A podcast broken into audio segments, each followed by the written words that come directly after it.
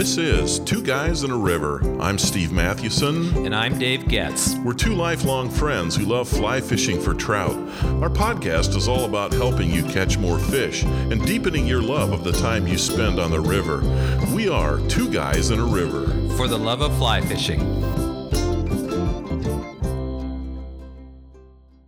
I have a couple of longtime family friends who moved to Montana's Paradise Valley to pursue fly fishing. But what's interesting to me is that neither one sustained it. One of my friends is named Tom. He was a contractor from the Chicago area. In fact, Dave, he has a, a plaque in Dan Bailey's. You know what I'm talking about? Oh yeah, Those yeah, yeah, yeah, yeah, yeah. Yeah, they they used to. Uh, somebody caught a big fish, and they would kind of make a big plaque of it, and so he's up there. His name's on one. But you know what's interesting? After a few years, he was just too busy making a living, and uh, yeah, I think he moved there when his kids were young, and he, you know, he had a thriving business, uh, you know, as a contractor, but uh, he f- just stopped fishing for all practical purposes. Have another friend named Murray who's a retired firefighter from L.A. and and uh, he loved to fly fish for years. He would fish Nelson Spring Creek and and the thing that really intrigued me about Murray was that every year he would have some buddies that would come from out of state. I, I think they might have been LA firefighters as well. And they would come and they would fish the Yellowstone, the, the Beaverhead. And uh, he was an inspiration, uh, really, for, for what you and I are doing today. I mean, I, I think this whole idea of. Uh, hey, let's make sure that we're taking some annual trips together. That that really came from Murray. I, I saw him do that with his friends, and and I was kind of envious of that. So really, Yeah, uh, that's awesome. yeah, that's why we're doing that now. But but here's the thing with Murray. Uh, he eventually gave it up. Now he gave it up much later in his life than Tom. I mean, Murray was probably oh mid late 60s when he just decided, you know, I've I've enjoyed this, but time to do something new. And uh, funny thing is, he's uh, he's doing a lot of uh, ranching, farming stuff for uh, Nelson Spring Creek Ranch. So he's driving by the Spring Creek every day. Yeah, that's right, in, in a tractor, you know, with a baler heading out to the hay field. Well, here's the thing: some fly fishers fish for a season, and others do it for a lifetime. And what we want to try to get at in this podcast is is what's the difference? Now, I want to make this clear. We are not criticizing those who who don't keep fly fishing and and who knows, Dave, maybe you and I won't. But we've we've thought about this a lot and and uh, we want to talk about it. Uh, why uh, do some sustain their fly fishing habit and and, and others uh, kind of leave it behind? Well, just yesterday I was uh, in Geneva, Illinois, and I was over at a client's office. Actually, he's a prospect, and we were talking about uh, some marketing and a book he's writing, and he was in the asset management space, and he introduced me to um, a partner of his, and and before he introduced me to him this this my this prospect said to me, you know, Dave, um, this guy's really into fly fishing. He's really, I mean, he's really into it. And again, this guy is very wealthy, uh huh. um, and probably 50 years old. And so when I so when finally I was introduced to him about maybe an hour later, and I said, well, tell me about your fly fish. He goes, oh, I just don't have time to do it. He had just come back from a bow hunting trip in Colorado with Yeah. a guide, and and so what I realized was he's one of those people who buy fly fishing trips. They bu- they have all the Yep. gear. Mm-hmm. And I have friends like this, and which is fine. Again, not being critical of that, but Mm-hmm. I wouldn't call that necessarily um, being a fly fisher. And I think um, some people get all the gear, they go on a guided trip, they have a great time, Yeah. but they don't sustain it. And I think that's what we're talking about: is how do you sustain it over time? Right, and what causes you to sustain it, and what uh, you know, what leads p- some people to just kind of let it go by the wayside. Well, I think one thing, maybe the place to start, is to say if you're going to sustain fly fishing as a as a lifelong hobby, you really have to love it, and you have to have a passion for it. Yeah. And I I know interests change. I mean, I look at my life, and I, I used to, boy, when I was uh, high school, college, I, I even thought, man, maybe I'd become a professional photographer on the side. I love that. You know, I, I the only pictures I take anymore are just uh, My big fish. are fit. Yeah, well, okay, yeah, I don't take any pictures then. yeah, yeah, I'll take fishing pictures and fun stuff of my kid, my grandkids, or my son playing football. But I, I've left that behind, and you know what? I'm fine with that uh, because sometimes your interests change. But I guess for me, the thing about fly fishing is that I've I've seen this passion, this love for fly fishing escalate. Would you say that's true for you? Absolutely, that's Yeah. true. Especially probably since the mid, um, well, probably early 2000s. You know, I got started fly Mhm. fishing Yeah. with you in, in my Right. late teens, but you and I, w- there was probably a 10 year stretch from the time we graduated from college to the time we kind of circled back to our friendship. Right. Remember that? Mm-hmm. Yeah. So during those years is when I think all your kids were born, and I was not even Mhm. married. I didn't even get married until I was almost 30. yeah. And so our lives took completely different turns. Right. And so there was Mhm. this huge gap. So, but once you and I circled back together, probably in our mid 30s, s- around Mhm. writing, right? yeah. And um, and we started fly fishing, and it was really. And I had been fly fishing, so I go out to Colorado. When I lived out there, I fly fished, and I there was a guy I fly fished here in Chicagoland area when I moved 25, 26 Mhm. years ago. Yeah. Um, we fly fish in the driftless, but it did. It escalated over time. Yeah. Absolutely, it did. You know, I think one of the things that has uh, maybe made my fly fishing interest escalate is I've just eliminated some other hobbies. Now, one of them still is painful to talk about. I uh, I haven't bow hunted in um, in a decade since I left Wow, that's Montana, sad. and that's it is. I, I really miss that. I'd love to pick that up. I could do that in a heartbeat, but uh, uh, I, I don't have that piece of my life.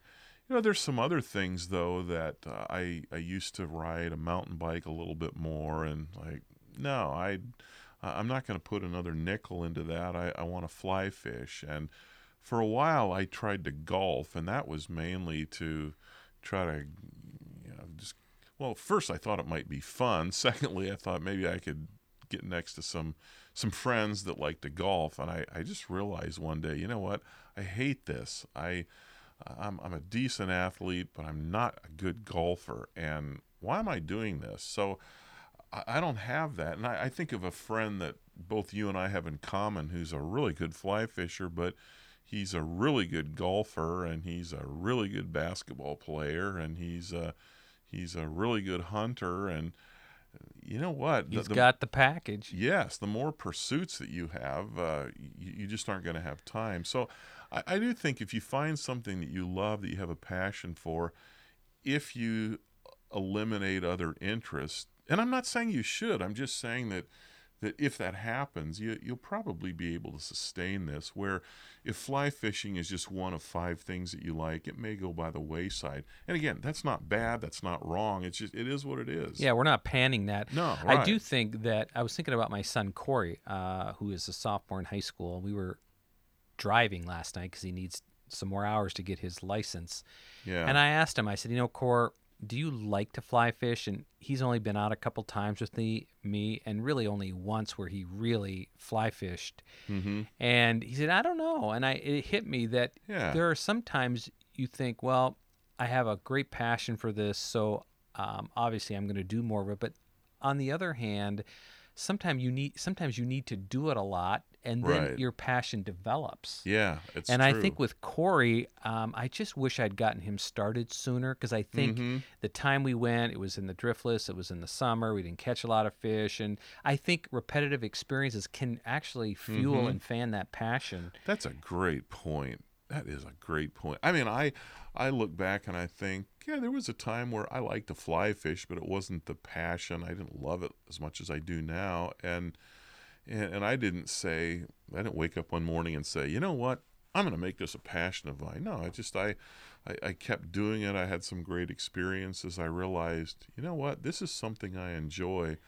and that I guess that's what I would say to listeners. If if this is something you love, well, boy, keep at it. If you know, if you like fly fishing, but you're not that passionate about it, that that's fine. Find something else that you absolutely love. And and I often enjoy watching people who whatever they do, if, if they love it, and I may have zero interest in it, but I think it's really cool if they like it. Yeah, absolutely. I mean, I've I've got a cousin who's into skydiving, and I think I Seriously? have, I have zero interest Wow. in that, but I think it's cool because he he's so passionate about it, and he, he loves to do it. I think one of the key things about this point, and you mentioned it, is the idea of eliminating the extraneous. I think as life goes on and becomes Yeah. more complex, Oh, it does. I'm thinking about my life right now with Mm-hmm. two kids in college. I have a sophomore in high school. I've got I still have an eight year old. So between Mhm. soccer for the eight year old, football and wrestling for the sophomore, and I've got a my son uh, plays football in college, and my daughter is in another state. You know, opposite almost the opposite direction from where my son is. And so between the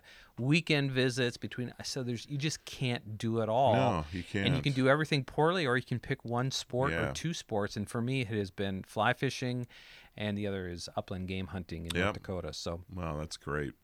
What else, Dave? What else keeps uh, fly fishing as a sustainable hobby?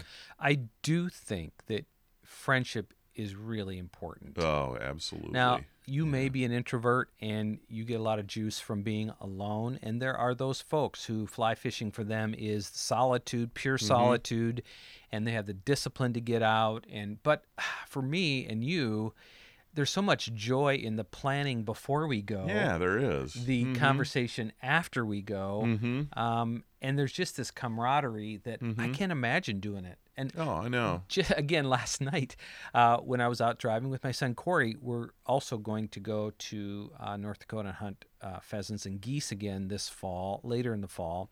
And this year in particular, um, we are not going to go with my brother and his kids. So often it'll be one big weekend. We go out there, we fish with grandpa, we fish with all grandpa's, or not fish, we hunt. We hunt with grandpa and all his friends, and my brother's there, his kids are there. It's kind of, and it's, it's one part hunting and one part family time and Yeah. and part of it is the friendship right between my brother and me and between my son and his Yeah. chi- his kids this year however um, just some circumstances um, my grandmother just passed away she was 103 so we all went Wow, back to north man. dakota for that so my brother matt's not able to go on that weekend so they're going to go the weekend before so when i told corey last night when we're driving i said hey core um, this year it's just going to be you and me and Gramp, and then all of Gramp's buddies. So Matt and his family are not going to go. He was really sad about that, Yeah. and it's because there's something about the friendship that makes the event, the the activity, really pop, right? Oh, I know it's true, and and I like a little bit of solitude, but I have to say, every time I'm out, if I have a good day on the water and I'm there by myself, I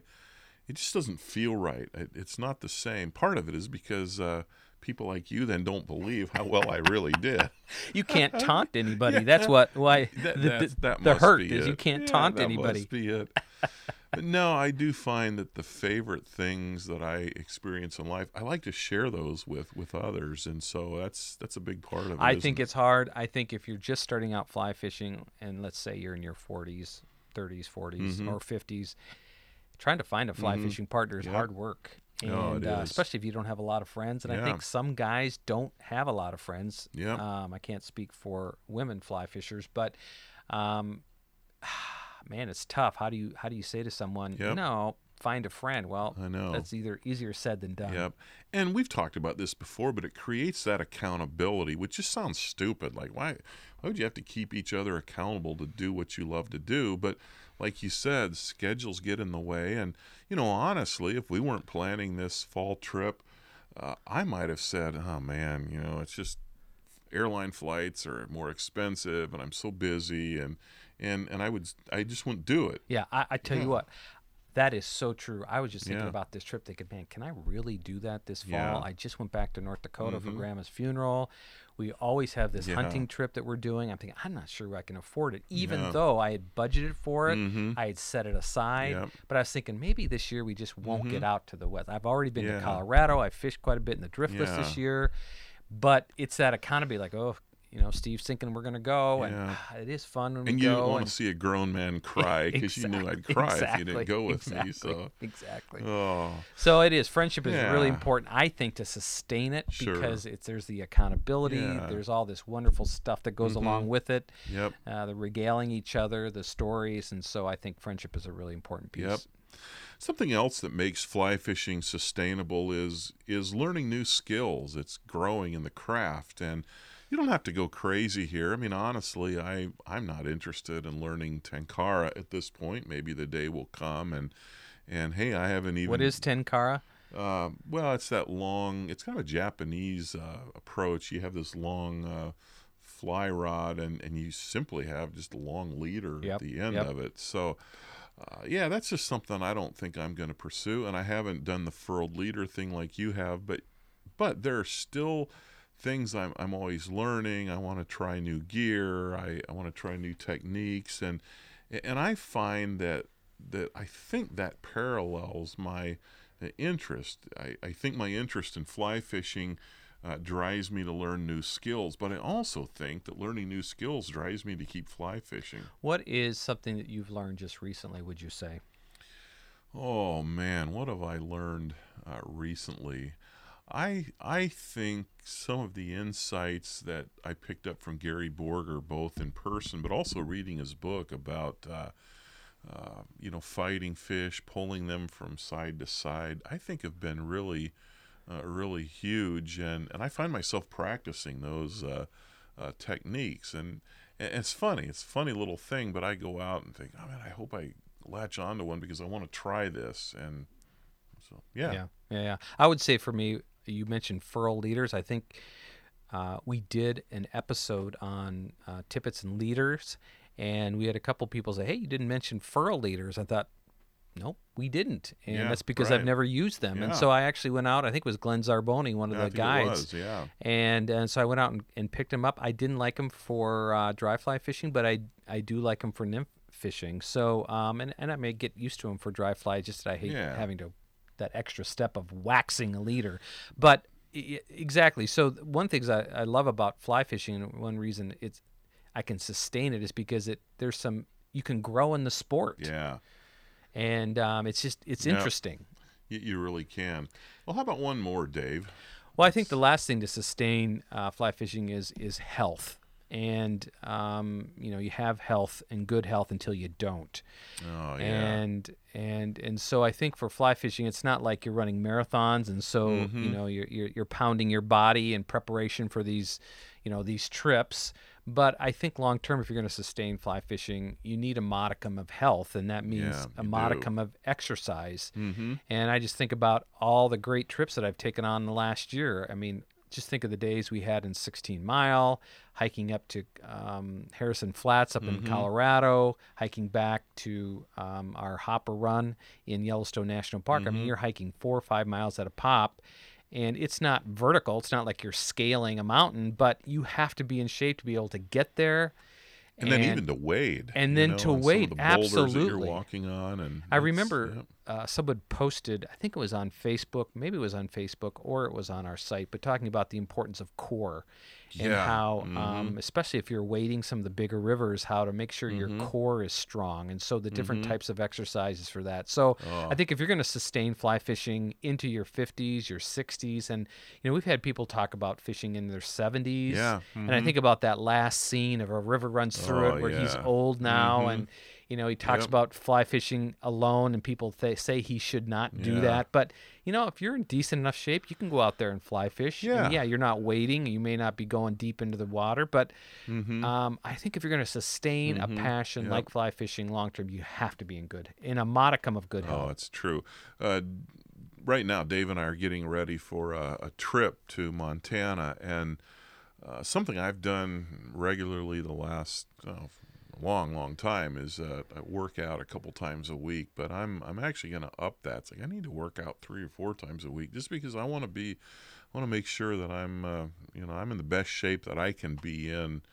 Uh, so that we can do everything we want to, and you know what, 55 is is not the new 35. It's uh, it's different. yeah it is You know, I, different I mean, I notice a difference even from 55 to 45, and so um, yeah, hopefully we have a lot of uh, life left in our our legs and our casting arms. But uh, yeah, I've been working on lunges uh, with weights where you're actually, you know, lunging with your your legs, and I, I I worked on that recently, and it was the first time I had done it in quite a while. And like I run, I do cross training, and I do Mm-hmm. different things, but I was so sore the next day. Yeah. Oh yeah. and I thought, you know, these are actually really good for hiking and wading. It is, and that's more for core too, Yeah, it's isn't total it? And core. I agree. I think core exercises are are so critical. Well, it's time now for great stuff from our listeners. Once again, Dave's piece on four fly fishing retirement myths really struck a chord with some of you, and I want to read a couple of comments that, that we received. Uh, one of them was from Roger Bird. He says, I have to agree with all of the points you have made here except the last one, and that was I will have more time to fish when I retire. He said, I'm a teacher and I coached a sport up until last year. After 50 years in the sport, I decided to retire from coaching and just teach.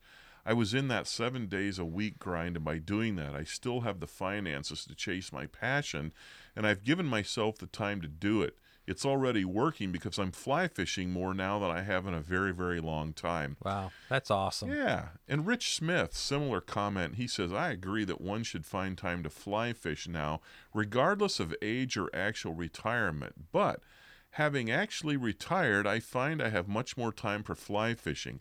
I all but gave up pursuing trout back in the 90s due to family and work responsibilities. While I do have some regret for the years I lost, I'm more than making up for it now. Wow, that makes me happy. Yeah, it does. Good I mean, the thing that. is, you can pick it back up. There's absolutely no doubt. Um, right. I was that fourth point that I made in the article was a little bit of overstatement, uh, and I think the point was, well, if you don't do it now, you're not going to do it when you retire. Mhm. And the truth is, probably many, if they don't do it now, won't do it Right. then. However, Yeah. there's a lot of folks who, because of their um, situation, I think of my brother, who is a physician and a researcher, um, just thinking about you know the time of life that he's in right now, intense, Yeah. intense uh, work. Um, Mhm. situation and also you know he's a big family and so it's hard for him to get out for himself but i i would imagine that once he gets to a certain age he's going to find more time for fly Mhm. fishing Sure, and I love your concept in that article too. That uh, the way you framed it. I mean, you you still work as hard as ever, but you said I retired early, yeah and you you moved into. Uh, uh, well, it was it wasn't so much a change in your career as much as it was moving from a, a publishing company to kind of doing your own thing, and that gave you some flexibility as well as frustration. But Yeah, the point in the article was I I retired at 38 and I've never worked so hard and been so stressed in my life ever since. But part of it was thinking, okay, I want to do what I want to do and part of that included fly fishing and Yep. even to this day I still work enormous oh my Mhm. gosh. I was just Wow. thinking enormous amount of hours, but um, you know, the myth is that somehow I'm going to figure it out later and I said no, I'm going to Yeah. figure out now. Retiring is doing what I want Right. to love. So what I love of- to do. Yeah. So both of those are true, aren't they? Absolutely, If, if you true. don't do it now, you won't do it later. But you will have more time later if if you've uh, kind of set yourself up. For everybody, it's different. But if you've set things up so that when you get to that retirement uh, situation, that you really do have both the time and the money to do it. yeah, So- absolutely. well, that'll do it for today. What has made or will make fly fishing sustainable for you? We'd love to hear your answer to that. Please share your thoughts by going to twoguysinaRiver.com and commenting on this podcast link. Tell us your thoughts about how to be a fly fisher for life. You can find Two Guys in a River on Facebook, Instagram, and Twitter. We'd certainly love for you to visit our podcast on iTunes and rate it. That helps. Give us a review. You also can download a podcast app on your phone and receive our weekly podcast. I think we've had right now we're between 25 and 26,000 downloads of our Wow. podcast. So uh, Wow, keep something. downloading Yeah, them and listening to them. Um, and if you want to see every episode or listen to every episode that we've ever published, just go to the website on the navigation bar, click on every episode, and you'll have a list of every episode that we've ever published. All right. Thanks again for listening. I'm Steve Mathewson. And I'm Dave Getz Until next time, we are Two Guys in a River. for the love of fly fishing.